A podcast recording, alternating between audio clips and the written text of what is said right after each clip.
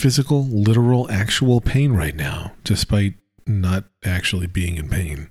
I can explain, but first, your daily Lex. I don't even know what my topic was going to be today. I'm sure I had something in mind, but then I saw a thing that grossed me out and made me super uncomfortable and shocked me, and now that's what it's about. But I saw an article from GQ, my favorite magazine that I read all the time, about a leg lengthening procedure that rich dudes are getting. It seems in the article that it's all dudes, to increase their height by several inches. It can be 3 to 6 inches of height that you'll gain, and men are paying between $70,000 and $150,000, depending on how many inches they want to gain. And the way they do this is by breaking your friggin' femur, and that process takes about a year if you want to gain just the 3 inches. And if you want a full 6 inches, they'll also break your tibia. They put in nails and they reattach these broken bones, and then you use a magnet and tool to increase the distance between various parts of you, I don't know, by a millimeter a day, every day for forever. And then a year later, you're taller.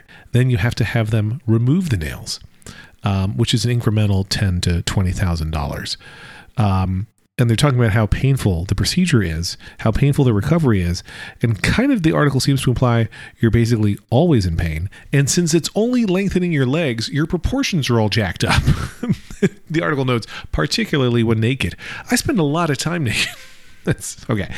I'm tall, right? I'm 6'2". I'm actually a teeny tiny bit over 6'2", but I'll round down for you norms out there and just call it 6'2". And, you know, the reason that this procedure exists is because sometimes folks want to be taller. And one of the reasons people want to be taller is they believe that it makes life easier. There's even studies that say there's things that can make life easier, that the average Fortune 500 CEO is 6 feet tall, that straight men who are taller report that it's easier to find romantic partners than shorter men. I don't know. I mean, listen, I've been doing just fine with the jobs and the ladies. No, but it's being tall has perks. But as the article even mentions, there are perks to not being so tall as well. And I just wanted to kind of flag, like, regular economy seats on airplanes, totally great if you're short. I mean, you might not think they're great, but try being really handsomely tall like me. I only like to have stuff in high up places. And I mean this very seriously. Like, I want the high cabinets. If I'm like sharing a hotel room, I want the high up drawers. There's stuff that's in our floor level cabinets in the kitchen that is just non-existent to me, because to get that low is annoying, like genuinely difficult and frustrating and annoying. And so those things are gone to me.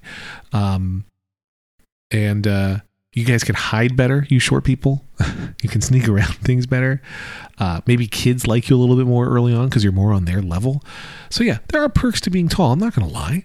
I can see over your head at concerts. In fact, I went to a concert recently and there was a person even taller than me standing in front of me, and that was annoying.